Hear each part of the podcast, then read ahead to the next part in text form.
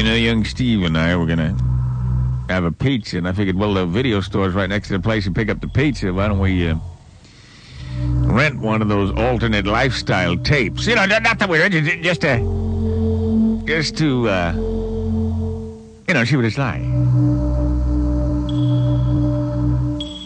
Uh, not that we'd maybe probably would we'd watch two minutes of it and say, oh, oh, and have to turn it off.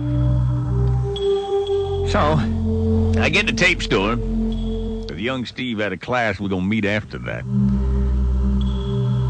And I waited till nobody was around. I quickly ran over to that section of tapes and I grabbed one.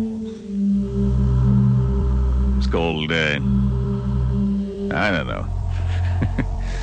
ACDC or something. I don't remember what it was called. I didn't even look at it that camera because I didn't want to seem like I was an aficionado, you know? I just grabbed, I put it with the other tapes. You know what? I had a copy of the regular ones, like Buttmasters.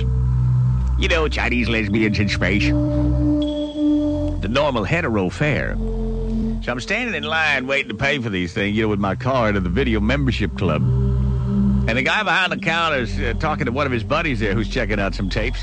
And I hear him saying, Yeah, you can always tell a packers when they come in here.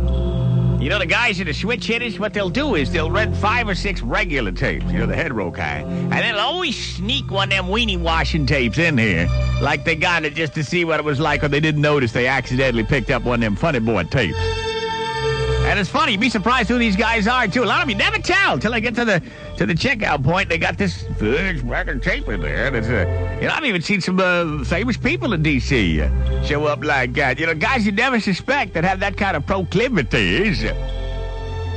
But you know, you look careful, you can always see the doorknob process on that chin. Hey, there's the Greaseman. Grace Bondi!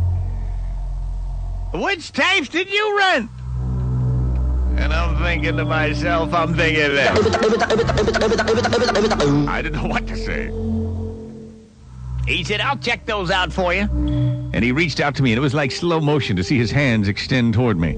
After just hearing his soliloquy of the proclivities uh, of the packing population. It was like slow motion. I started to slide the tapes toward him, but then I knew he'd see that copy of ACDC there, and he'd think right away I was one of them, so I thought fast.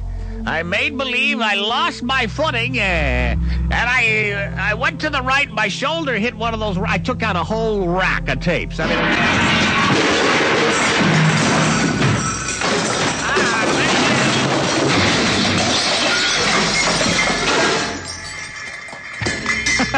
I mean, the place where I mean, thousands of tapes skidded across the room. It was, mean, I had tapes everywhere. The guy's going, my God. Uh, I said, I'm sorry. Boy, am I, I just lost my footing. I don't know what. Oh, yeah, here's the tape I wanted to rent. Uh, 1001 Dalmatians. Great tape. You ever seen it? Simply unpredictable. It's the Greaseman on DC 101.